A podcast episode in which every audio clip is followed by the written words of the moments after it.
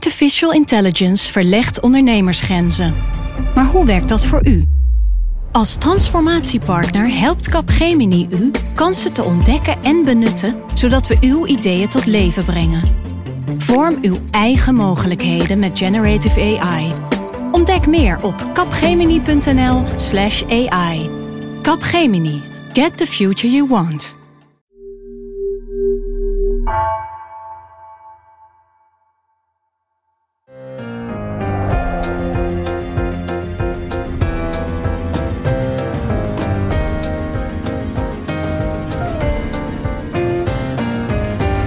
Haagse Zaken van NRC. Mijn naam is Lemia Aharoy. En deze week over een onderwerp waar jullie ons best vaak over benaderen, omdat jullie er meer over willen horen. En uh, ruim vijf weken voor de verkiezingen vinden we daar eigenlijk zelf ook wel tijd voor. We gaan het hebben over klimaatbeleid. In deze Haagse Zaken hoor je allereerst uh, wat er nou eigenlijk precies bedoeld wordt met die term. Aan welke afspraken Nederland zich heeft gecommitteerd. Je hoort ook hoe politieke partijen dit onderwerp behandelen in hun verkiezingsprogramma's. Welke ideeën ze hebben. En dat bespreek ik allemaal met bij mij in de studio. Allemaal op afstand van elkaar. Marieke Stellinga en Erik van der Wallen. En Erik, jij bent onze redacteur uh, Energie en Duurzaamheid. En ik zat even terug te kijken. We hebben jou een keer in Haagse Zaken gehad. In 2017 was dat. Uh, echt vlak na het aantreden van het kabinet Rutte 3. En toen ging het over het groenste kabinet ooit. Zo omschreven ze zichzelf toen. Ja, dat was met name Pechtold, kan ik me herinneren, die die term gebruikte. En jij wilde natuurlijk weten of uh, zij ook het uh, groenste kabinet Erik, je ooit kan zijn geweest. Uh, nou ja, wat, wat ze in ieder geval bereikt hebben is een, een klimaatakkoord dat toch wel de toon zet. En dat Nederland verplicht om de CO2-uitstoot te, te halveren in, in tien jaar destijds. Dat was in 2019, dat moet in 2030 het geval zijn. Dat heeft wel de toon gezet. Inmiddels zijn we een beetje ingehaald, en daar gaan we het ongetwijfeld nog over Mhm. hebben, door Europa. Dat zelfs naar een CO2-reductie reductie van 55% wil. Marieke, zou jij dit het groenste kabinet ooit noemen? Ja, jeetje, dat zijn allemaal van die gewetensvragen. Hè, of het groenste kabinet. Er is van alles op af te dingen, maar zegt Pieter Botan, hè, de hoofdeconoom van het Planbureau voor de Leefomgeving, die hier allemaal op gestudeerd heeft. Het is in elk geval een kabinet dat echt klimaatbeleid heeft gevoerd. En dat is uh, voor het eerst sinds lange tijd. Ja, dus niet alleen energiebeleid, maar ook klimaatbeleid. Dus in ruimere is, zin. Ja, precies. Dus het verschil is, het gaat niet alleen maar om uh, opwekken, maar ook om hoe gaan we het gecontroleerd ja. op de lange termijn zonder te veel effecten. Ja, en dus richting uiteindelijk een, uh, dus nog een plaatje wat heel ver weg lijkt, maar uiteindelijk naar een klimaatneutrale situatie. Dat is het doel in 2050. Dat we dus eigenlijk geen uh, broeikasgassen meer uitstoten. Groot deel is misschien leuk, toch goed om hierbij te zeggen, is ook nog wat er moet gaan gebeuren. Dus het zijn nog wel beloftes voor de toekomst of Ja. beleid dat nog gemaakt en uitgevoerd moet worden, deels. Dus ja, het groenste kabinet ooit, daar moet nog wel veel voor waargemaakt worden om dat uh, te, voor elkaar te krijgen. Dat kunnen we eigenlijk pas over jaren, oh, kunnen we daarop Ja, terugkijken. ja, en het beleid duurt zo lang dat je eigenlijk, uh, een kabinet kan in vier jaar eigenlijk de basis leggen of een basis leggen. Maar uh, alles uitvoeren kan, kan nooit. Maar de basis is wel gelegd. Er is een basis gelegd, ja. ja. Een basis. En de een uh, zal Woorden zeggen... worden hier heel voorzichtig en, gewogen. en de een zal zeggen, het is te weinig. En de ander zegt, Ja. nou, ik vind het best wel uh, gewaagd. En als je kijkt naar Europa, waar Nederland ook een rol in heeft gespeeld in die lobby. Uh, ja, hadden we denk ik vier jaar geleden niet verwacht dat Europa dit zou nastreven. Die 55 procent. En dat is deels ook door Nederland. We gaan zo uitleggen hoe het precies zit met die 55 procent. Maar eerst eventjes, want ik kan me toch voorstellen dat mensen nu luisteren en denken... pandemie, corona, uh, waarom gaan we het nu hebben over klimaat? Maar goed, het is ook bijna verkiezingen. Erik, vertel waarom het toch belangrijk is. Ja, nou ja, ik heb, ik heb deze zomer, of afgelopen zomer, een keer met een, een, een directeur van de Nederlandse Bank gesproken, Olaf Slijpen. En die zei: Ja, het is natuurlijk verschrikkelijk corona. Uh, die vergeleek het met een meteoriet, een inslag van een meteoriet. Hij zegt maar onderhand gaat het klimaatopwarming door. En dat is eigenlijk een botsing tussen twee planeten. Uh, dus het een is heel belangrijk. Uh, daar doet niemand iets aan af, denk ik. Maar wil niet zeggen uh, dat je niets aan het klimaatprobleem moet doen. Want nou ja, als je gaat kijken naar de verwachtingen op dit moment, als we eind van, het, van deze eeuw naar ja, een opwarming van 3, 4 graden gaan, dan is dat redelijk fataal, voor, zeker voor sommige regio's. En ook met de verkiezingen op komst. Mensen vinden het wel een belangrijk onderwerp, hè? Ja, mensen vinden het een belangrijk onderwerp. Uh, je ziet, er was een onderzoek gedaan door INO Research. En um, die uh, concluderen dat uh, ongeveer nou, bijna een kwart van de mensen het essentieel schuine streep zeer belangrijk vinden. En nog eens ruim 40% vinden het belangrijk. Uh, dat betekent dus dat twee derde van de mensen dat gaan meewegen, het klimaatbeleid gaan meewegen in, uh, bij, hun, bij het uitbrengen van hun stem. Wil natuurlijk niet zeggen dat al die mensen ook vinden dat er meer moet worden gedaan aan het klimaat. Je kan je ook voorstellen dat iemand juist op PVV stemt, omdat hij van die klimaatonzin af wil. Ja, dat is een hele belangrijke nuancering inderdaad. Zeker, ja. ja. ja. ik zat ook te kijken naar dat continu onderzoek burgerperspectieven van het SCP, uh, Sociaal Cultureel Planbureau. Die gaan altijd kijken van wat vinden mensen op dit moment belangrijk. En dan zie je wel, het wordt inderdaad heel uh, belangrijk gevonden. Het is wel een thema dat, dat leeft. Maar als je dan kijkt naar het verschil tussen het eerste kwartaal van uh, 2020 toen corona nog niet echt een ding was, laat ik maar even zeggen. En het tweede kwartaal van uh, 2020, toen corona nou ja, alles had overgenomen. In het eerste kwartaal noemde 10% van de ondervraagden milieu, natuur en klimaat als een van de grootste problemen. In het tweede kwartaal was dat nog maar 6%. En daarmee is het een van de grootste dalers bij mensen in, ja, in, in de top, uh, in de top uh, van hun gedachten, zeg maar, van wat er op dit moment belangrijk is. Dus het is ook wel een onderwerp dat ja, een beetje ambivalent, dat, dat, dat een beetje meedijnt, zeg maar. Met... Zeker, en dat komt ook omdat corona een probleem van nu is en het klimaat uh, een probleem van nu en ook van ja. morgen.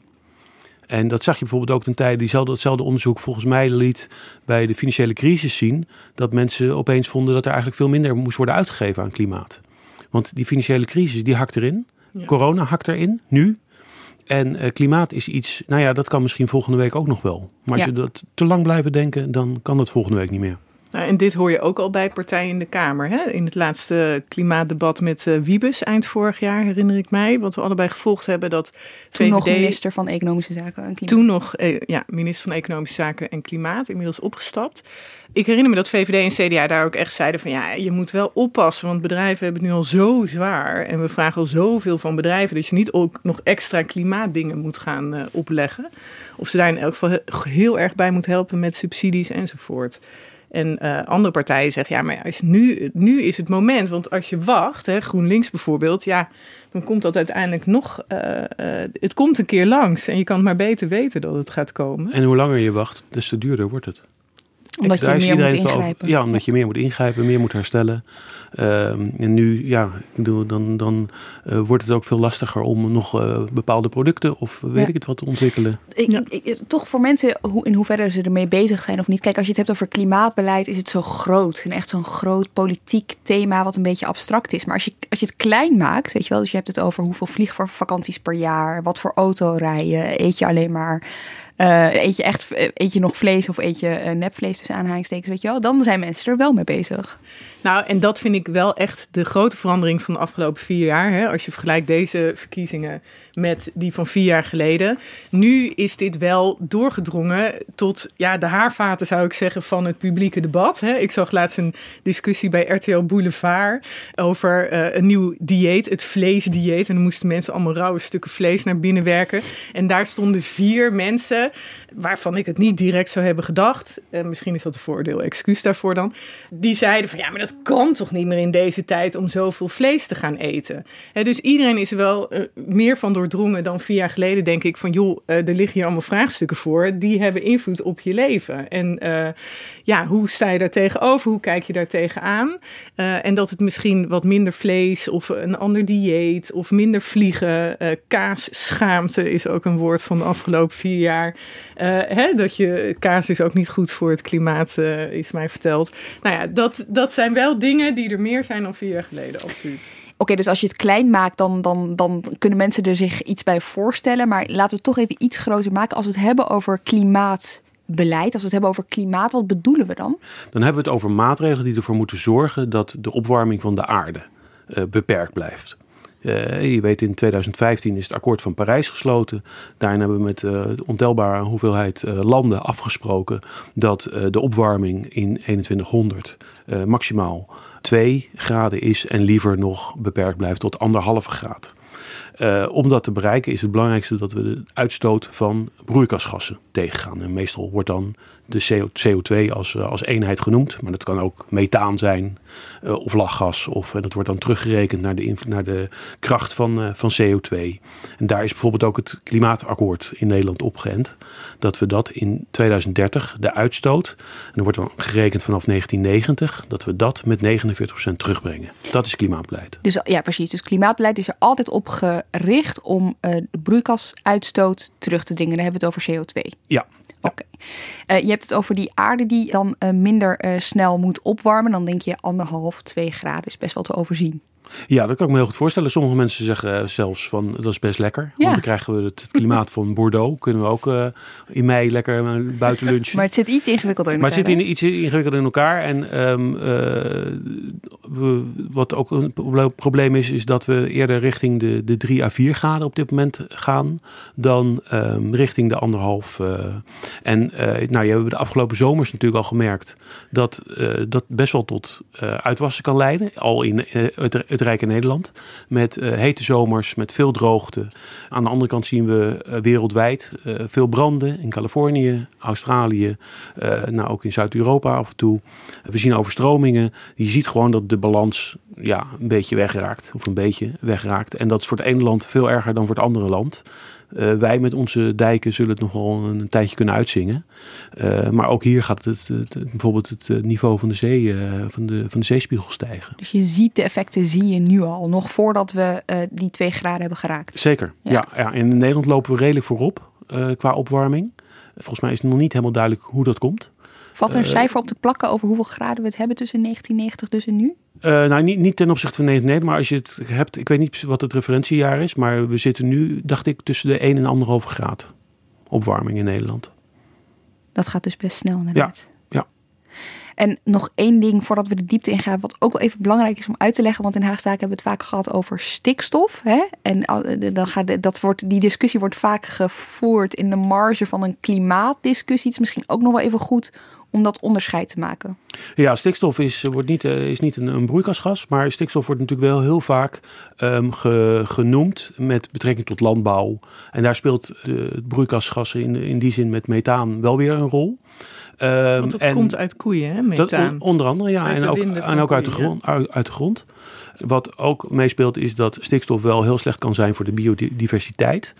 Uh, wat ook weer gevolgen kan hebben natuurlijk. Je kan je voorstellen dat als uh, het qua uh, groen goed zit, dat dat ook weer CO2 opneemt. Ja, precies. Maar het zijn wel twee verschillende discussies met twee verschillende soorten maatregelen. Die Zeker. deels overlappen, maar moeten ze wel voor Zeker. de volledigheid. Ja. ja, en het een gaat meer over natuur en het ander meer over klimaat. Ja, maar natuur staat ook weer niet los van klimaat. Nou, duidelijk. Duidelijk nou, en niet ingewikkeld te maken. Laten we het even hebben over de jaartallen die we steeds noemen. Want er zijn er een aantal die steeds voorbij komen. 2030, 2050, uh, we horen Parijs, we horen verschillende doelen. Ik wilde eigenlijk eventjes doorheen. Dus laten we even beginnen met 2030. Welke afspraak staat er dan? En met wie? De belangrijkste afspraak voor Nederland is in het klimaatakkoord gemaakt. En daarin is afgesproken dat de uitstoot van CO2 met 49 wordt teruggebracht ten opzichte van, dat zijn, is dan een cijfer van 1990. 49 procent. Inmiddels zijn we ingehaald uh, door Europa. En dat, dat, hebben we ook altijd gewild, het kabinet. En uh, het Europa zegt nu, we gaan naar 55 procent in 2030.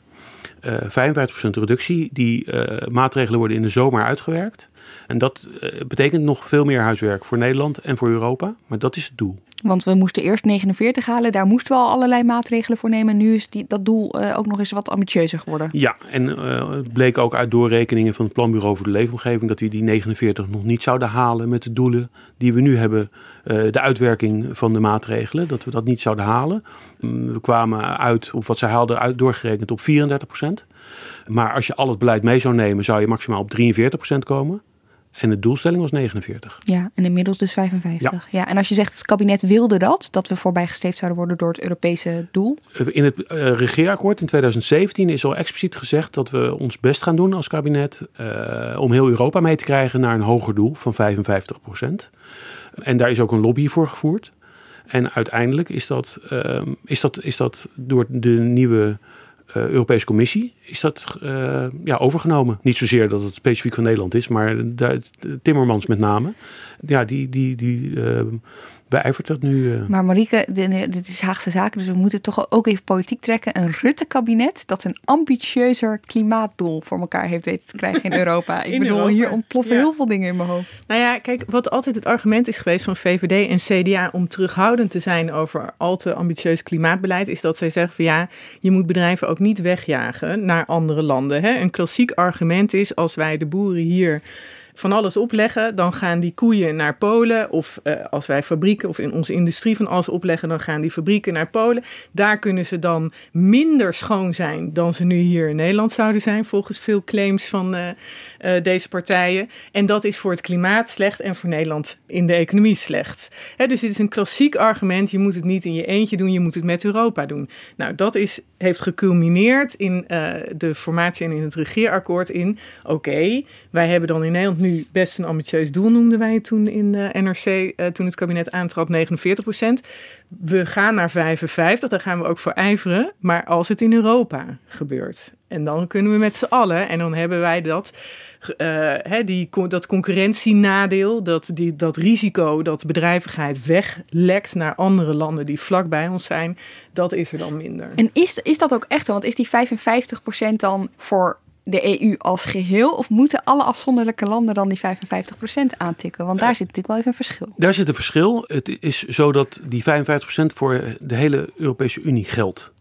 Uh, ik zei al, het wordt uitgewerkt in de, in de zomer, dus we weten nog niet alles. Maar Brussel heeft in ieder geval een, hele grote knop in handen. En dat is de, het, uh, zeg maar de, de rechten voor uh, eh, CO2 uitstoten. En daar kunnen ze aan draaien. Ze kunnen daar zodanig aan draaien dat er in 2030 nog zo weinig rechten zijn dat je aan die beperking van 55% kan komen.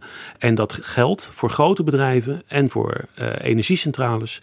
Die moeten dus om CO2 uit te kunnen stoten over rechten beschikken. Die zijn vaak nog gratis, maar die worden schaarser en schaarser. En je zag bijvoorbeeld, je ziet bijvoorbeeld ook de afgelopen tijd die prijs voor de CO2, uh, eh, zoals dat heet, de CO2-prijs, die zie je dus ook oplopen, want er is gewoon handel in die rechten. Dus uh, wat dat betreft heeft Brussel een grote stem. Daarnaast, en nu begint het heel ingewikkeld te worden, je kan je voorstellen dat er landen zijn met veel industrie, met veel kolencentrales, die misschien wel door die rechten die, die uh, ingekort worden, die rechten die mm -hmm. beperkt worden, dat die misschien wel uh, nog grotere uh, reducties uh, gaan, gaan, gaan bewerkstelligen qua CO2. Gedwongen dus eigenlijk. Gedwongen. Maar dat wil niet zeggen dat Nederland niet ook nog veel meer moet doen op het gebied van verkeer, op het gebied van landbouw, op het gebied van de kleine industrie. Dus, um, Woningen? Woningen, sorry, uh, het aardgasvrij maken is bijvoorbeeld heel berucht wat dat betreft, uh, tenminste in, uh, in zekere kringen. En er gaat dus ook zeker meer gebeuren. Er was vorige week was Diederik Samson bij een verkiezingscongres en dan hield hij een inleiding. En toen schatte hij in dat Nederland uiteindelijk op 52% komt. CO2-reductie in 2030. Dus net eronder. Net eronder. Ja, ja. moet komen. Hè? Moet dat, komen. dat de ja. Europese doelstelling van 55% uitwerkt voor Nederland tot 52. Dat is allemaal ingewikkeld, wil je niet weten, maar dat is hoe hij het uh, Maar eh, om het makkelijk te maken, het gaat dus per land. Als het maar in totaal 55% is. Oké, okay, kijk, dat en is helder. Het is wel belangrijk om te zeggen dat het Europese klimaatbeleid kan echt superkrachtig zijn. Hè? Die CO2-prijs, dat is onder economen en milieueconomen, daar heb je echt fans van. Dat is gewoon heel effectief uh, beleid. Waarbij je het voor bedrijven gewoon duurder maakt om CO2 uit te stoten. Dan moeten ze zelf verzinnen hoe ze daar uitkomen. Je laat ze ook daarin vrij. Maar het andere wat Europa heel succesvol kan doen, is normen stellen hè, voor schonere stofzuigers, schonere auto's. auto's. Oh, ja. En dat werkt ook ongelooflijk goed natuurlijk als je het op zo'n schaal van een markt van Europa doet. Ja, en er is nog iets. Er wordt uh, geprobeerd om een soort hek om Europa te zetten. In die zin een, een, uh, dat er een heffing kan komen voor producten die uh, meer milieubelastend zijn, meer klimaatbelastend zijn. Zodat er dus een soort een invoerheffing wordt gevraagd als er producten uit China, Amerika of Japan komen bij wijze van spreken, die dus gemaakt zijn op basis van minder strakke klimaatregelen. Klimaatprotectionisme. Ja. ja. Ja. Zou je dat ook kunnen Nou ja, ja, en dat, ook dat is economisch zeer interessant om te doen. Ja. He, dus dit, dit zijn echt dingen die zo, uh, stappen die zo daar aan de dijk zetten. Beleid dat heel succesvol zou zijn. En dat het ook veel van die bezwaren weghaalt van Tata en de industrie. Uh, he, die je vaak hoort van ja, maar wij gaan toch niet. En dan gaat alles naar India. En wat hebben Antwerpen. we daar dan aan? Of naar Antwerpen. Zo dichtbij als je met Europa dit soort beleid kan voeren en je kan op de grens heffen op vervuilende producten. Uit India hartstikke leuk, maar in Europa kan je dat niet op die, hè, tegen die goedkope prijs verkopen. Ja, dan kan je een heel krachtig beleid voeren dat wereldwijd effect heeft. Oké, dit is heel helder. Tot zover het jaar 2030. Dan gaan we naar het volgende jaar, 2050. Ja, 2050 is, uh, dat is inmiddels door de Klimaatwet is dat bekrachtigd. Die is uh, eerder, uh, die is vorig jaar aangenomen. Waarin 2030 nogal streven wordt genoemd. Hè. De, de, de, de, de reductie in 2030 wordt als streven genoemd. 2050 is wel een harder doel. En daarbij gaat het dus om klimaatneutraliteit. Nou ja, dan weet ik, ik weet niet of er specifiek op, op een percentage wordt genoemd. Maar klimaatneutraal wil zoveel zeggen dat we niet of nauwelijks broeikasgassen uitstoten. En als dat zo is, dat dat ook op de een of andere manier wellicht wordt opgevangen. Of Gecompenseerd? Ja. Hoe compenseer je zoiets dan? Uh, nou ja, vooral je kan het opvangen. Wat, uh, wat het CCS is, uh, is iets om broeikasgassen ondergronds oh, in de zee onder de grond, stoppen. Onder de grond stoppen. Ja. Ehm, je kan het in die zin compenseren, maar dat, dat wordt even te lastig. Maar je kan bijvoorbeeld door heel veel zorgen dat er heel veel bossen zijn en weet ik het wat. Bomen planten. Kan je natuurlijk, ja, dan kan je, kan je extra CO2 uit de lucht halen. Het zijn allemaal partijen die willen een boom per Nederlander planten. Ja, SP, SP en uh, D66 zeg ik even uit mijn hoofd. Oké. Ja. Nou, is ook een oplossing. Miljoenenboom. Ja. ja. Maar die, die 2050, wat ik, wat ik zei over die, die uh, of 95% of, uh, ja, dat, dat, ik weet niet of dat, of dat zo hard is gezegd. In mijn maar, hoofd zit 95. Maar ja, maar dat kan heel goed. Maar dan, dat geeft in ieder geval de, aan, de indruk, de idee dat uh, wat klimaatneutraliteit is. Ja, maar dat is echt gigantisch. Want uh, tussen 2030 en 2050 zit 20 jaar, weet je wel. Als je dan ja. in 2030 met moeite op 55 zou komen, of op 52 dus volgens Samsung, ja. uh, dan zou je dus 20 jaar later, ja, ik zie jou met je armen in de lucht waaien van, uit. Uh, vertel Marieke. Nou ja, Rutte heeft dit ooit vergelijkbaar met een, een, een transitie genoemd. Hè. De energietransitie heeft hij vergeleken met de wederopbouw van Nederland. Uh, kijk je naar klimaat, hebben we gezegd dat willen we over een breed front samen optrekken. Nou, uh, daar wordt hard aan gewerkt. Uh, maar dat gaat echt nog een paar maanden duren voor we verder zijn. Ja, dat is ook helemaal niet erg. Ik weet, nou, want je praat wel... over een waanzinnige transitie. Dit is een van de grootste, ik denk wel misschien wel vergelijkbaar met de wederopbouw na de oorlog. Een van de grootste transformaties die Nederland doormaakt. En die moeten we doormaken op een manier, zou mijn visie zijn... waarbij je dat over een breed front doet. Dat iedereen dat kan ervaren. Ja. Mensen niet denken, oh, dat wordt voor ons onbetaalbaar. Mm. Dus dat iedereen zegt, ja, dit is nodig en we kunnen die reis ook meemaken. Dit was Prinsjesdag 2018. Ja, en dit is later wel hem ook weer een beetje verweten. Want dan maak je mensen er ook bang mee. Dat je zegt, oh, het is zo'n grote uh, verandering in je leven. Maar ja, ik denk wel dat dit beleid is, dat ingrijpend is, dat veelvormig is, dat ook echt ingewikkeld is. Dat zijn enorme uh, processen die je in gang moet zetten. Dus ja, het zijn uh, echt verregaande doelen en consequenties voor. Dat, dat is zo, het voordeel is wel dat het, zeg maar, de moeite die we nu hebben, misschien om een procent naar beneden te gaan, is misschien over tien jaar gaat misschien wel veel gemakkelijker. Omdat er natuurlijk allerlei uh, ontwikkelingen zijn. Innovatie. Uh, innovatie. Ja, ja. Ik bedoel, als je ziet hoe uh, snel sommige processen zijn gaan, als de invoering van de mobiele telefonie. En wat, wat dat konden wij ook niet voorzien dat, ja. dat, dat je een, een, een hele grote computer eigenlijk allemaal in je zak hebt zitten. Ja, om het nog net iets ingewikkelder ja. te maken. Want je, je hebt het nu over de klimaatwet. En die gaat dan over 2050. Nou, het, het, het, het nadeel daarvan zou je kunnen zeggen... is dat in 2050, als het niet zo is... iemand kan uh, denken, dan ga ik de staat voor de rechter slepen. Zoals dat een tijdje geleden ook is gebeurd met Urgenda. Ja. Dat zit natuurlijk ook... Ik bedoel, ik vind dat nog wel iets om in dit rijtje te noemen... van alle afspraken waar we ons aan hebben gecommitteerd. Daar moet de overheid ook nog uh, wat beloftes uh, inlossen. Ja, en het is, die 2050 staat Nederland trouwens niet alleen in. Dat is dus ook door Europa uh, aangenomen, aanvaard. Um, het is wel zo dat die klimaatwet, en dat was natuurlijk bij Urgenda niet zo, uh, die, daar zitten een bepaald aantal garanties in, waardoor we eigenlijk uh, het, ja, het blijft natuurlijk, uh, niemand kan zeggen dat we het zeker gaan halen, maar er zitten wel garanties in met jaarlijkse evaluaties. Het kabinet moet eens in zoveel jaar met, met een nota komen hoe ze het gaan halen, hoe ze het alsnog gaan halen als er bepaalde dingen achterblijven. Um, dus in die zin, uh, het is niet zo dat we nu niks meer doen en in 2050 gaan kijken hoe het ervoor staat.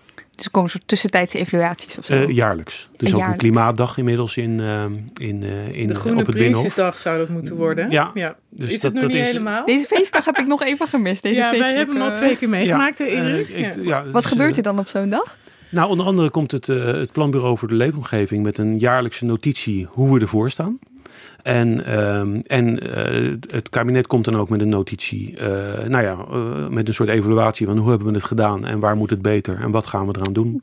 Dus op die manier, ja, en daar praat dan ook de Kamer over. Dus uh, de, het, het, staat wel op de politieke agenda inmiddels. Uh.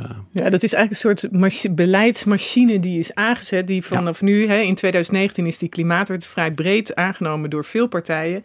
En dat, daarmee hebben ze zich eigenlijk een soort vastgebonden aan een beleidsmachine die elk jaar terugkomt. Ja. Van wat ben je aan het doen? Heeft, hè, werkt het? Lig je op schema? Ga je iets veranderen? Nou ja, dat zijn vragen die elk jaar moeten worden beantwoord. Nog even over Urgenda, want het is wel echt heel bijzonder wat daar nu uh, gebeurt. In het kort, dat was een rechtszaak aangespannen tegen de overheid. Dat ging toen over 2020. Toen moest Nederland een reductie hebben van 25% ten opzichte van 1990. Een boel cijfers, maar je volgt het wel. Uh, is dat gelukt? Uh, het ziet er naar uit dat dat gelukt is. En dat is vooral dankzij de coronapandemie. Een voordeel van corona. Ja, nou, je ziet het zelf op hele uh, heldere dagen dat er veel minder vliegtuigstrepen in ja. de lucht zijn. Uh, er wordt natuurlijk minder auto gereden. Um, en er zijn er wel iets van tien factoren die of de goede kant of de minder goede kant opwerken, opwerpen.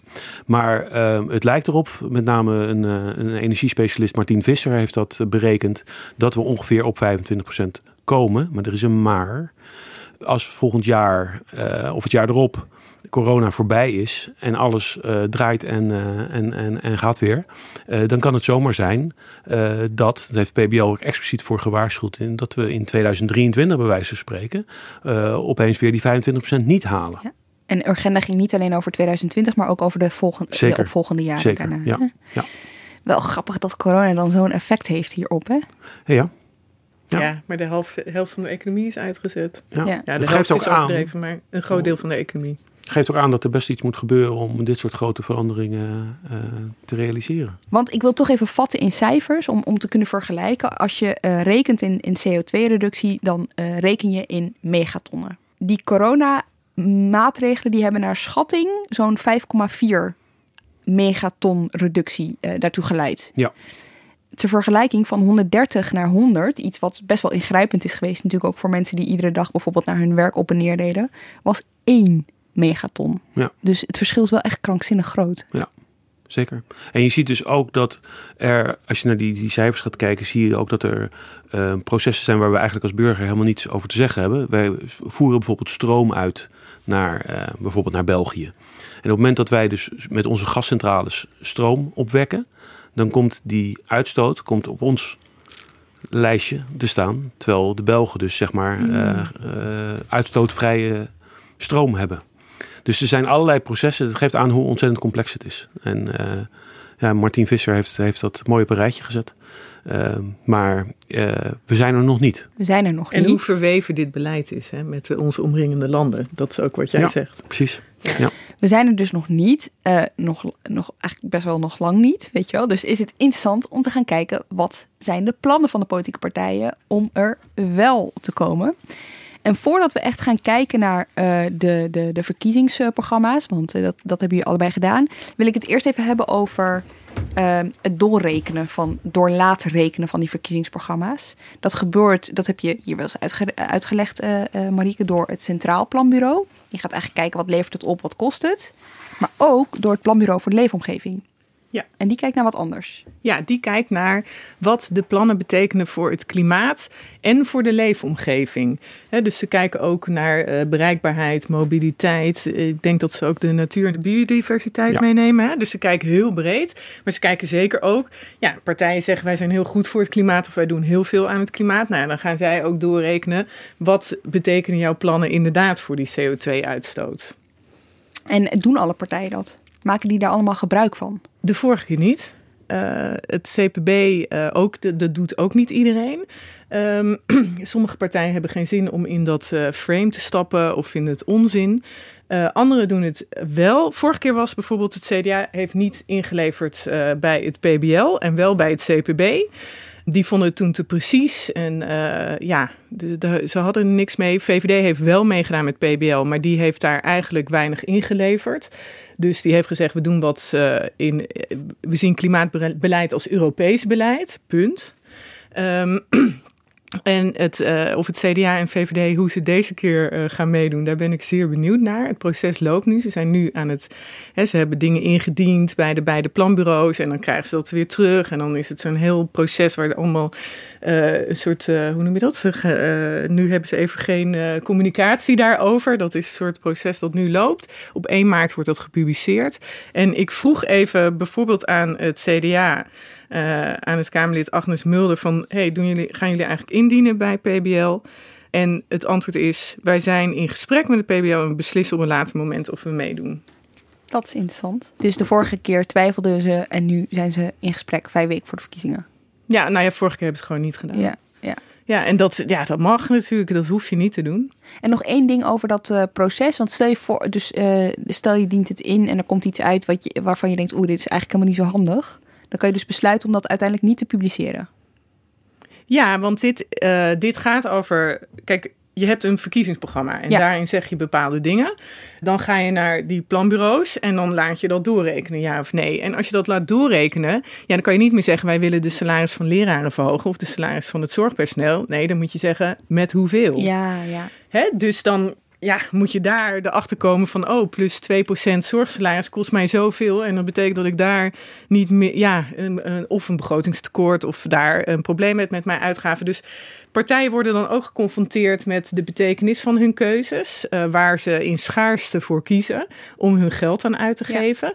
En daarom vind ik die doorrekening ook altijd interessant, omdat er altijd verrassingen in zitten over wat partijen nou echt willen, wat ze echt bedoelen als ze zeggen: hè, wij uh, willen dat mensen in de zorg meer waardering krijgen en hoeveel geld ze daar echt voor over hebben. Nou ja, en dat is bij PBL een ingewikkelde proces, omdat het ook, ik vind dat echt ingewikkeldere doorrekeningen. Ik ben er ook minder lang bekend mee. Hè? En ik ben van huis uit econoom, dus ik kom uit andere hoek. Maar het zijn ook, dus, er spelen meer factoren een rol. Uh, en veel partijen zeggen ook de modellen zijn gewoon minder. Het is meer een black box. Het is minder duidelijk. Je stopt er dit in en er komt dat uit. En wat is er gebeurd in de tussentijd? ja, en dat is ook omdat klimaat ingewikkeld is. Uh, omdat daar veel factoren een rol spelen. Jij had het net over gasprijzen, import. Nou ja, er is van alles daar gaande. Dus dit, zijn, dit is een jong proces waarbij ik uh, heel benieuwd ben hoe in klimaataspecten deze keer weer uitpakt. Ja, want ja. D66 stelt bijvoorbeeld in het verkiezingsprogramma te streven naar een halvering van de veestapel zonder een datum te noemen. Dus die meneer van het PBL, die gaat dan naar en die klopt dan aan bij D66. En zegt: Oké, halvering. Wat betekent dat volgend jaar? Wat betekent dat het jaar erop? En wanneer is dan die halvering bereikt? Het dwingt je concreet te worden. Ja, Even over die partijen, hè? want uh, laat ik even beginnen met de eerste vraag. En dat is, is iedereen het erover eens dat die CO2-afspraken gehaald moeten worden? Dat, dat het gereduceerd moet worden, de uitstoot? Nee, maar er is wel toch een duidelijke rode lijn dat bijna alle partijen voor Parijs zijn, voor het klimaatakkoord en ook voor, het, uh, voor de Europese inspanningen, dus die 55 procent. Dat viel mij op. Er zijn eigenlijk, los van de, van de splinterpartijtjes, zijn er twee uh, partijen die echt een andere geluid laten horen. Nou, het meest uh, welluidende geluid is uh, van, de, van, de PV, van de PVV, het meest harde geluid, het hardste volume. want die geven heel erg duidelijk aan: stoppen met het klimaatakkoord, stoppen met de klimaatwet, stoppen met Europa, stoppen met Parijs. Nou, dat is duidelijk. Ehm, dus die, die vinden klimaatbeleid onzin, geld, geld over de balk gooien, et cetera. de tweede partij die wat genuanceerdere vraagtekens bij het proces zet, is de SGP. Die vinden de rol van Europa niet goed om die 55% te bereiken. Dat vinden ze hun rol niet. Dat moet aan de individuele landen overgelaten worden.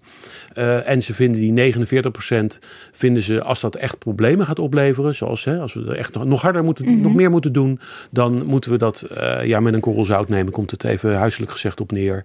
En dan uh, moeten we misschien maar iets met iets minder genoeg nemen. En, en qua partijen die nu in de, in de Kamer zitten, gaat het dus ook om FVD, hè, die daarbij zit. Ja, die... en die hebben eigenlijk een, min of meer het standpunt van de PVV dat uh, CO2 uh, goed is voor de plantengroei. En dat de invloed van de mens beperkt is en dus uh, klimaatbeleid onzinnig is. Maar alle andere partijen, er zijn ook partijen die meer willen. Het zou je niet verbazen, Partij voor de Dieren, GroenLinks en ook D66. Die laatste twee partijen die willen dat de reductie naar 60% gaat. Dus op nationaal niveau. Partij voor de Dieren wil in 2030 eigenlijk al klimaatneutraal zijn. Nou, je ziet dus een breed palet. Maar toch is de rode lijn wel dat het klimaatakkoord en uh, Parijs en Europese plannen gesteund worden. Is dat een verschil met vier jaar geleden, wat je nu ziet? Ja, enorm. Enorm. Toen zag je gewoon uh, dat sommige partijen. Het, ik, op een gegeven moment. Je had die klimaattafels, herinner je, je misschien nog wel? Hè? En er zaten allemaal voorzitters. Uh, en een van de voorzitters was een dame en die heeft heel lang gewerkt op algemene zaken. Dat was echt een uh, topambtenaar. En ik heb haar op een gegeven moment geïnterviewd en zij zei, ja, wat eigenlijk verrassend was, is dat de middenpartijen, PvdA, CDA, VVD, die hebben enorme uh, doorvrochte studies naar van alles in het economisch beleid. Maar klimaatbeleid was eigenlijk lang ja, een beetje ondergeschoven kindje of iets waar niet heel erg veel over na werd gedacht of mee bezig was. En dat zag je ook, vond ik, vier jaar geleden versus nu is geen niche meer. Je ziet dat partijen als CDA, VVD, uh, maar ook andere partijen zijn er toch veel meer over na gaan denken van ja, wat betekent dit beleid dan? En wat willen wij wel en wat willen we niet? En hoe zien we dat? En dit zie je bijvoorbeeld aan het VVD-programma, waar op een Klaas Dijkhoff-achtige manier nu over klimaat wordt gesproken. Van nou, hè, we moeten niet de mensen allemaal aan de vegetarische hamburger dwingen, maar uh, die zijn eigenlijk best wel lekker. Ja, serieus, ze zijn echt heel lekker. weet, je, weet je wat echt heel lekker is? dit is echt een zijstap, maar vegetarische grillworst, echt even proberen. Het is echt heel lekker. Tip van Sorry, gaat ze voor niks. Vegetarische grillworst. Nou, de tip van Klaas Dijkhoff is vegetarische hamburgers. Dat proef je eigenlijk helemaal niet. Maar die nepbacon, die vind ik niet lekker. Ik doe gewoon dus echte bacon en een vegetarische hamburger. En ik, hè, daar wil je natuurlijk de VVD een beetje uitstralen, maar hij ook. Ik ben gewoon een pragmatisch iemand en ik zit niet in ideologische of identiteitskwesties.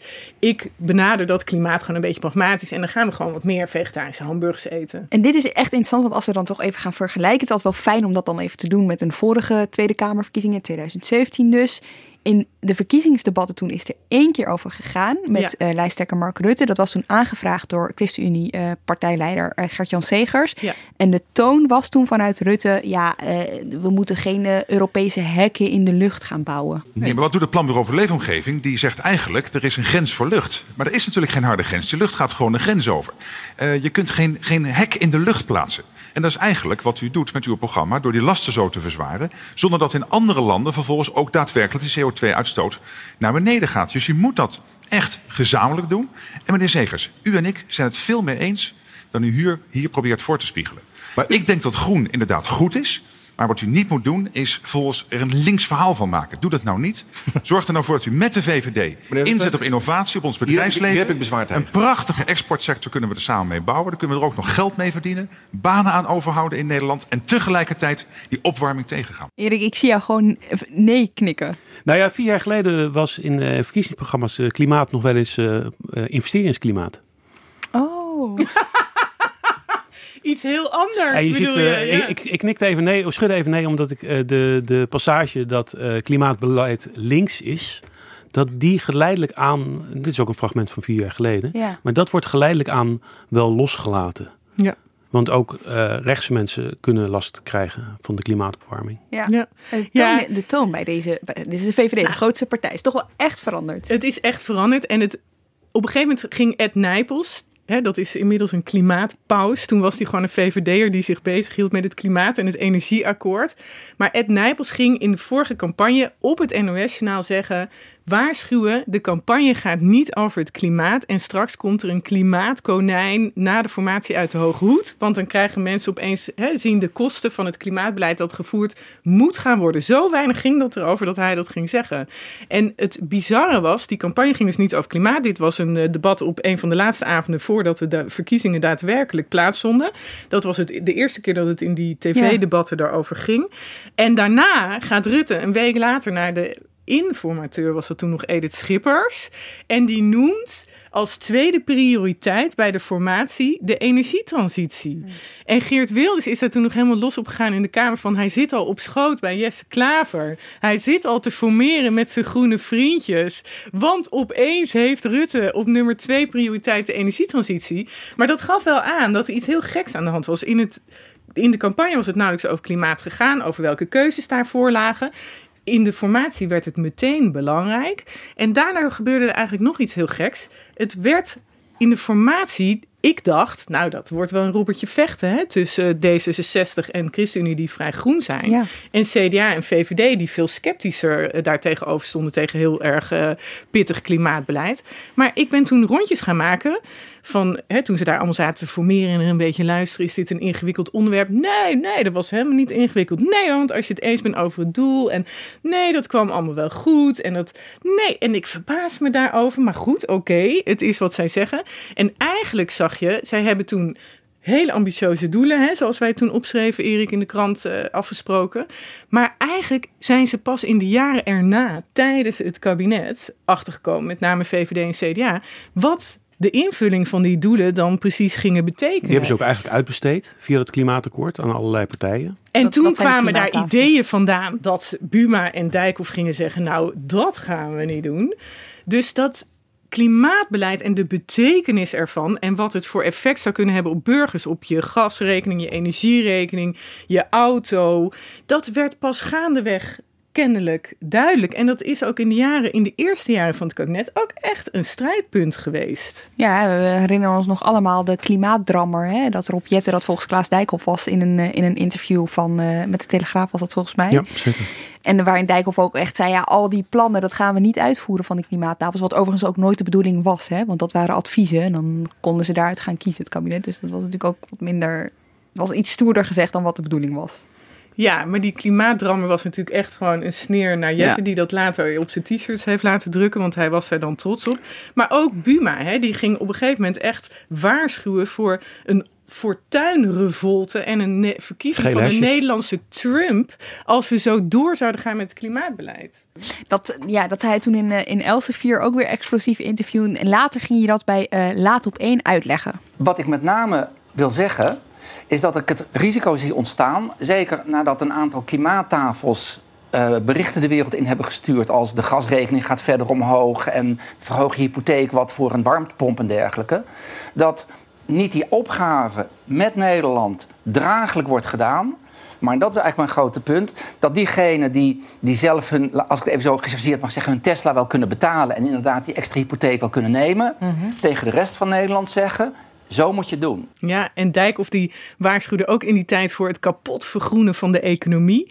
Dus dat is best wel grappig, hè? Dat je begint aan een kabinet en je zegt: Dit is het groenste kabinet Ja. ooit. En we spreken allemaal doelen af. En dan een, paar, een jaar later ga je daar heel dramatisch over doen wat dat allemaal betekent. Toen de impact duidelijk werd. Toen de impact duidelijk werd. En dat laat mij ook, ja, dat liet iedereen ook zien. Hier is gewoon, ze hebben zelf niet doorgehad wat ze afspraken. Dus je ziet dan dat eh, de VVD bijvoorbeeld echt wel anders is gaan denken als je dat eh, pro- partijprogramma van dit jaar eh, erbij pakt. Kan het ook zijn met de gedachte van eh, we willen dit niet overlaten aan links, dus we kunnen maar beter zelf met ideeën komen. Ja, als we toch op die trein zitten, dan maar beter naar ons station. Ja, Dat zie je heel duidelijk. Een mooi voorbeeld is eh, wat dat betreft het rekeningrijden. Dat heeft VVD eh, vier jaar geleden van gezegd, eh, dat gaan we niet doen. Hoogstens een proefje, maar dat gaan we expliciet, stond ook in het, re- in het regeerakkoord, dat gaan we niet doen. Eh, dat heeft best wel eh, belemmerend gewerkt tijdens het klimaatakkoord. omdat eh, de, de sector mobiliteit ja, eigenlijk wel inzag dat rekeningrijden op de een of andere manier, dat we daar toch wel eigenlijk over, serieus over na moesten gaan denken. En nu zie je in het programma dat rekeningrijden, eh, dat men daar een begin wil maken. En dan vooral voor de, of uitsluitend voor de elektrische auto's. Dat, dat klinkt misschien een beetje raar.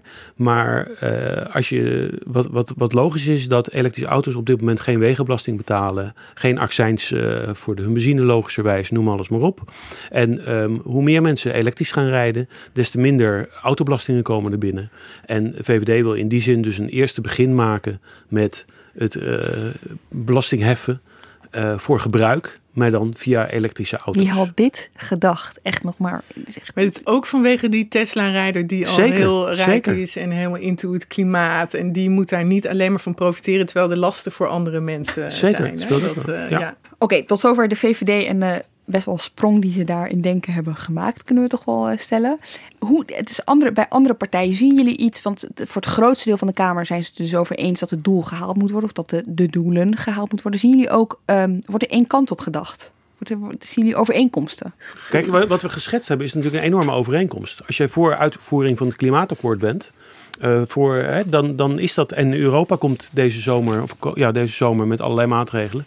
Dat, dat, dat, dat geeft een hele gezamenlijke basis. En wat een heel, eh, ja. sprekend voorbeeld is van, van tegenstellingen is bijvoorbeeld kernenergie. Je ziet echt dat de partijen daar zeer over verdeeld zijn. Dat begint echt ook een splijtswam te worden. Uh, je ziet dat VVD en CDA, anders dan vier jaar geleden, zich nu expliciet uitspreken voor kerncentrales. Um, bij uh, de PvdA, D66, um, uh, GroenLinks zie, je dat, zie je dat veel SP, zie je dat, ja, wordt eigenlijk gezegd, nou misschien mag Borselen nog open blijven, onze enige kerncentrale, maar geen nieuwe. Bij ChristenUnie lag het zo gevoelig dat er ook een amendement aangenomen is bij het congres. Eerst werd, kern, werd um, uh, kernenergie werd van gezegd, nou eigenlijk liever geen, geen nieuwe kerncentrales. Nu wordt er gezegd, het wordt niet uitgesloten, maar het heeft niet onze eerste voorkeur. Uh, vat ik het even huiselijk samen. Dus je ziet dat daar, dat, dat echt een item is. Ja, en een groot verschil is ook hoe ga je om met het bedrijfsleven, grote bedrijven. He, ga je die helpen ja. Te transformeren naar groen met subsidies? Of ga je ze veel meer belasting laten betalen? En dat zie je bij de linkse partijen. Die hebben zich de afgelopen jaren geërgerd. Hè? De kleine uh, bedrijven en de burger die betalen wel veel belasting op hun energierekening. De grote verbruikers niet. Dat moet andersom. Ja. Nou, en de VV, eh, partijen als VVD en CDA zeggen ja, maar je moet ook, en dat zegt trouwens ook het Planbureau voor de Leefomgeving, je moet subsidie ook geven. Omdat anders die bedrijven dat gewoon ook niet gaan cheffen om heel Tata Steel om te bouwen of ja. zo. Ja, dat is trouwens wel een, een, wel een overeenkomst die redelijk breed is. Dat mensen, uh, dat de gewone, de gewone burger, die betaalt nu meer voor zijn gas dan het grote bedrijfsleven. En in de meeste, de meeste partijen zijn het toch wel over eens dat, dat dat verschil moet worden teruggebracht of zelfs moet worden opgeheven. En er zijn ook partijen, bijvoorbeeld het CDA, die willen dat de, uh, de inzet van duurzame energie, uh, dat de, dus de, de, windmolens en de, de, zonnepanelen en dat de subsidies daarvoor, dat die niet, uit, niet van de energierekening komen, zoals het nu mm -hmm. gebeurt, via de o, zogenaamde ODE heffing, opslag duurzame energie. Maar dat het via de algemene middelen gaat. Omdat nu heel vaak als er nieuwe plannen zijn, dan wordt er door critici, en dat is, zegt best, het kan best logisch zijn natuurlijk, gezegd: ja, ho, dan gaat de energierekening weer omhoog. En als je het via de algemene middelen doet, dan is dat effect natuurlijk veel minder. Waar partijen het in elk geval allemaal, wat ik breed zie, over eens zijn, is er wordt geïnvesteerd. Want we hebben het Wopke Wiebesfonds en daar zijn ze allemaal helemaal klaar voor. Openbaar vervoer, vergroening. Dat fonds, daar willen ze Nederland ook groener mee maken. En dat geld is er dus al? Nou, dat is afgesproken dat dat er gaat komen. Ja. ja. Er is nog een uh, splijtswam waar we het even over moeten hebben. Uh, de veestapel en of die, uh, wat daarmee moet gebeuren. Hè? Want D66 gaat daar het verst in. Die vindt die moet gehalveerd worden. Dat heeft nogal wat stof op doen waaien. Wanneer was het? Een jaar geleden? Twee jaar geleden?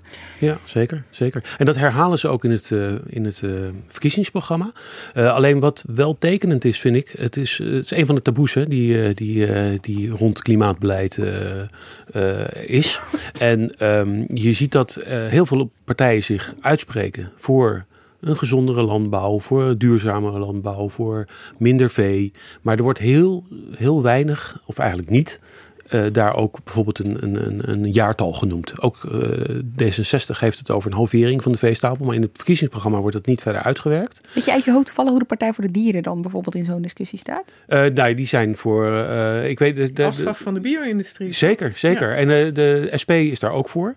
De, de partijen die tot nu toe in beeld zijn om, um, om voor een coalitie te zorgen.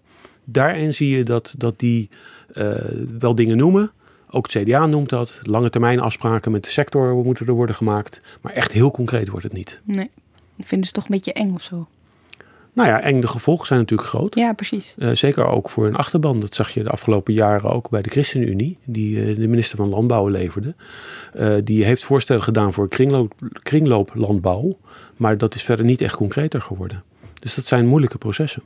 Ja, en de vraag is die voor ligt, is hoe ver, hoeveel geld ben je bereid eraan te besteden om deze sectoren te helpen. Hè, maar dat geldt ook voor burgers in de verandering naar energiezuiniger of klimaatvriendelijker of duurzamer zijn.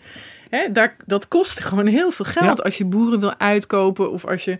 Ja, het makkelijkste is dat je zegt: Ik kom nu binnen en ik zeg de helft van de veestapel weg. En, Ja, eh, en dat wil overal niemand. een belasting op en eh, alles, eh, alle normen zo. Ja, dan, dan leg je die rekening totaal bij de samenleving. Nou, dan heb je natuurlijk gehommeles in de tent. Ja, en dat wil niemand. Er zijn dus wat splijtswammen. Er zijn hier en daar wat overeenkomsten, hoor ik jullie eh, eh, hier beschrijven. Ik ja, ik vind het toch wel interessant om een beetje formatietje te gaan spelen alvast. Want denken jullie nu met deze verkiezingsprogramma's die er nu liggen, dat zo'n onderwerp makkelijker zal gaan tijdens de formatie? Hoewel jij, je beschreef net al in 2017 ging het al relatief makkelijk, maar uiteindelijk leverde het toch wat Ja, moeilijkheden op. moeilijk.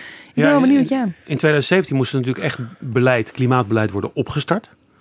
Ehm, dat eh, is nu veel minder. En het volgende voordeel is dat Europa ehm, eh, de, de, de kaart trekt. En dat betekent ook dat we dus niet bang hoeven te zijn dat bedrijven eh, de Westerschelde oversteken naar Antwerpen. Dus dat zijn wel grote voordelen. Maar als je kijkt naar die afspraken waar we het eh, aan het begin van deze aflevering over hadden, die, die, die 55 procent, laten we dat getal maar even aan, aanhouden. Dan is het ook niet een bepaald een onderwerp waar je nou heel makkelijk ehm, ja, een, compromis, een, een, een compromis over kan sluiten of zo. Weet je wel? Dat je zegt van een beetje dit, een beetje dit. Nee, je hebt best wel grote, diepgaande maatregelen nodig. Zeker, zeker. Maar omdat Europa het trekt en wij zijn daar, eh, ja, Rutte is daar al mee akkoord gegaan, ehm, eh, denk ik dus dat Ja. de voor de hand liggende ehm, bezwaren, die op zich ook heel logisch zijn, eh, laten we het met z'n allen doen, dat wordt nu ingevuld. Dus in die zin, alleen op het moment dat die eh, maatregelen echt nog veel zwaarder zijn dan eh, die, nu, eh, die we nu hebben verzonnen, dan kan dat natuurlijk wel tot allerlei protesten gaan leiden. En dan is natuurlijk de vraag hoe sterk iedereen in deze discussie staat. Ja, en dit gaat echt wel in de formatie tijd kosten. Hè? Ja. We kunnen nu niet voorspellen natuurlijk welke partijen daar zitten. Maar laten we even aannemen, de partijen die de klimaatwet aan hebben genomen zijn... Hè, dat is een breed spectrum, van links tot rechts. Ja, die moeten daar tot overeenstemming komen over beleid dat soms een beetje lijkt, lijkt op hertekenen van Nederland. Hè, of van de indeling, of van... eh, nou ja, ze moeten over die eh, oneenigheden heen komen. Daarbij worden ze trouwens geholpen, dat vind ik zo heel grappig. De vorige keer zaten ze ook een beetje met elkaar te praten met tonnenlijsten van het PBL. Van, oh ja, wat kunnen we dan? Hè? Dat had ook eh, eh, minder inbedding voor, die, voor mensen die daar zaten dan eh, misschien ander economisch beleid had. Maar nu heeft een commissie vorige week, daar heeft Erik over geschreven, advies gegeven van een volgend kabinet. Wat zou je extra moeten doen? Waar moet je aan denken? Die stond onder leiding van Laura van Geest, de voormalig directeur van het Centraal Planbureau, geoefend in doorrekeningen. En daar zit een afvinklijst bij voor de partijen in de formatie. Dus van, hè, dat is gewoon een lijst met vragen die ze, waar ze antwoord op moeten geven. Oh, ja. Van, nou, je moet hier in elk geval over nadenken. Of je moet in elk geval dat ja of nee tegen zeggen. Wacht, Of- eh, eh, deze commissie is, die, is, is daarom gevraagd? Of hebben die gewoon zelf besloten, weet je wat, wij gaan dit, weet je wel, wat, Nee, kun je nee, iets nee. vertellen over die commissie? Die commissie is gevraagd door minister Wiebes, omdat hij aan zag komen dat ehm, eh, natuurlijk het beleid, klimaatbeleid richting 2030 niet helemaal door dit kabinet wordt afgerond. eh, in die zin dat er nog veel moet gebeuren. En toen kwamen daar die eisen bij, eh, die plannen bij van Europa, Ja. 55% En toen zag hij wel in eh, dat het heel nuttig zou zijn als er een inventarisatie zou worden gemaakt door ambtenaren. Dus niet door de politiek, maar door ambtenaren. Van wat er allemaal mogelijk is om te doen om klimaatbeleid te verscherpen. Wat de gevolgen daarvan zijn, wat wellicht de kosten zijn. We gaan, we gaan er nu vanuit dat het rond de 5 à 6 miljard euro per jaar gaat kosten. De extra kosten. Nou, dat hebben ze allemaal in kaart gebracht. En ik zie hem voor jou liggen, eh, Marieke. Eh, eh, Kun je een paar van die Ja, vragen het is een, een voorwas eigenlijk voor de formatie. Zo moet je dat zien. Er komen trouwens ook nog onderzoeken aan van waar komt de rekening te leggen. Dat is een interdepartementaal onderzoek naar de financiering van de energietransitie. En een onderzoek naar de ruimtelijke ordening. Want ja, waar zet je in Nederland dan al die dingen neer die je wil veranderen? Maar wat staat erin? Bijvoorbeeld eh, mobiliteit. Wel niet vasthouden aan het doel van 100% emissievrije nieuw, nieuwe personenauto's in 2030. Dat is een oud doel. Eh, eh, nog een vraag bij mobiliteit. Worden de autobelastingen hervormd naar een systeem van betalen naar gebruik? Dat is dus rekeningrijden. Dus hier zeggen ze echt van ja, je moet daarover nadenken. Ze leiden je kan eigenlijk- dus nee zeggen, maar eigenlijk zeggen ze dat je daar wel ja op moet zeggen, toch? In het Ja. rapport concludeerde jij. Nou ja, het feit dat ze het überhaupt zeggen dat het belangrijk is. Hetzelfde is eh, bijvoorbeeld het verhogen van de gasprijs. Het verhogen van de belastingen op het gas. Om de mensen toe aan te zetten dat ze eh, hun huis eerder gaan verwarmen via bijvoorbeeld elektriciteit. Via bijvoorbeeld warmtepompen. Het is op zich wel, er zijn geen andere, andere delen van de formatie waar, waar partijen zo gedetailleerd door vragen heen geleid worden, toch? Ja, nou ja, je hebt natuurlijk die uh, eh, CPU. Jawel, jawel. Want je hebt uh, ook van die lijsten, dan moet ik nu even heel hard nadenken van financiën, van dingen waar je uh, meer aan uit kan geven, minder aan uit kan geven. Je hebt oh ja. keuzes in kaart of kansrijk beleid van het CPB. En dan gaan ze dus al in de aanloop naar zo'n formatie, gaan ze opties geven van, nou, als jij vindt dat in het onderwijs je dit wil verbeteren, dan kan je aan dit soort dingen denken. Het is niet van dat moet je doen, maar het is meer om te helpen bij hoe je er tegenaan kan kijken. Je hebt ook hebben we ooit hier gehad, de studiegroep Begrotingsruimte. Die is ook een invloedrijke ambtelijke club. Die hebben zegt, nog zo kan je, ja, daar hebben we Haagse zaken over. Zo kan je kijken naar de financiën, hoe je het, het begrotingstekort mee omgaat, hoe je de schuld mee omgaat. Dit zijn de opties. Nou, zo heb je de ambtelijke voorwas is er. En sommige mensen denken, oh, het wordt allemaal voorgekookt. Het is ook van hier is de, ja, de rationalisering of gedachtegang maar achter de, besluiten de wel opties die voorliggen. Ja. ja. Ja, Ik heb nog één vraag tot slot. Hè? Want je, je kan je afvragen, die verkiezingen komen eraan. We zijn allemaal heel erg bezig met uh, corona. Die formatie gaat lang duren, is de verwachting. Misschien gebeurt wel een wonder, maar de verwachting is dat het wel even gaat duren. Staat dan alles stil? Ik bedoel, want die jaartallen komen wel steeds dichterbij. Nou ja, dat is iets um, waar ja, met name Nijpels uh, eerder dit, uh, nee niet, dat was eind vorig jaar al voor gewaarschuwd heeft. Um, dat is nog verergerd door de uh, vertrek van Wiebes. minister Wiebes is natuurlijk opgestapt. En um, ja, dat betekent wellicht dat um, het beleid vanuit de EZK, wat uh, Economische Zaken en Klimaat, uh, nog wat minder voortvarend naar buiten komt. Maar goed, ze zijn sowieso demissionair. Ze zijn dus sowieso demissionair, maar een aantal wetten, bijvoorbeeld met betrekking tot de beperking van de kolencentrales, productie van de kolencentrales, die zijn niet controversieel verklaard. Dus daar, die kunnen wel doorgaan. Maar ja, met een, met een formatie van een half jaar of wederom negen maanden gaat 2021 natuurlijk best wel opschieten. En daar is met name Nijpels heeft daarvoor gewaarschuwd. Maar ja, hoe dat te voorkomen is, uh, geen idee. Een waarschuwing van een VVD'er en dat het zonder een VVD-minister minder snel gaat. Ik bedoel, hè, wie had dit gedacht? Wat voor tijden leven wij? Dank jullie wel, Marieke Stellinga en Erik van der Wallen. En jij ook weer bedankt voor het luisteren. Redactie en productie, zoals altijd, in handen van Iris Verhulstonk. Abonneer je op Haagse Zaken. Dat kan uh, ook via de NRC Audio app. En daar vind je ook exclusieve podcasts van NRC. Wij zijn er volgende week gewoon weer met de Haagse Zaken. Tot dan.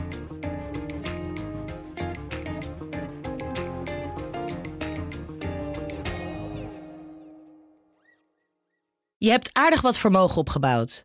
En daar zit je dan, met je ton op de bank. Wel een beetje saai, hè? Wil jij, als belegger, onderdeel zijn van het verleden of van de toekomst? Bridgefund is een slimme fintech die een brug slaat tussen de financiële behoeften van ondernemers en van beleggers. Dus wie belegt bij Bridgefund krijgt niet alleen een mooie vaste rente, maar brengt ook ondernemers in beweging. Echt waar. Met die ton kan je zoveel betere dingen doen. Bridgefund. Make money smile.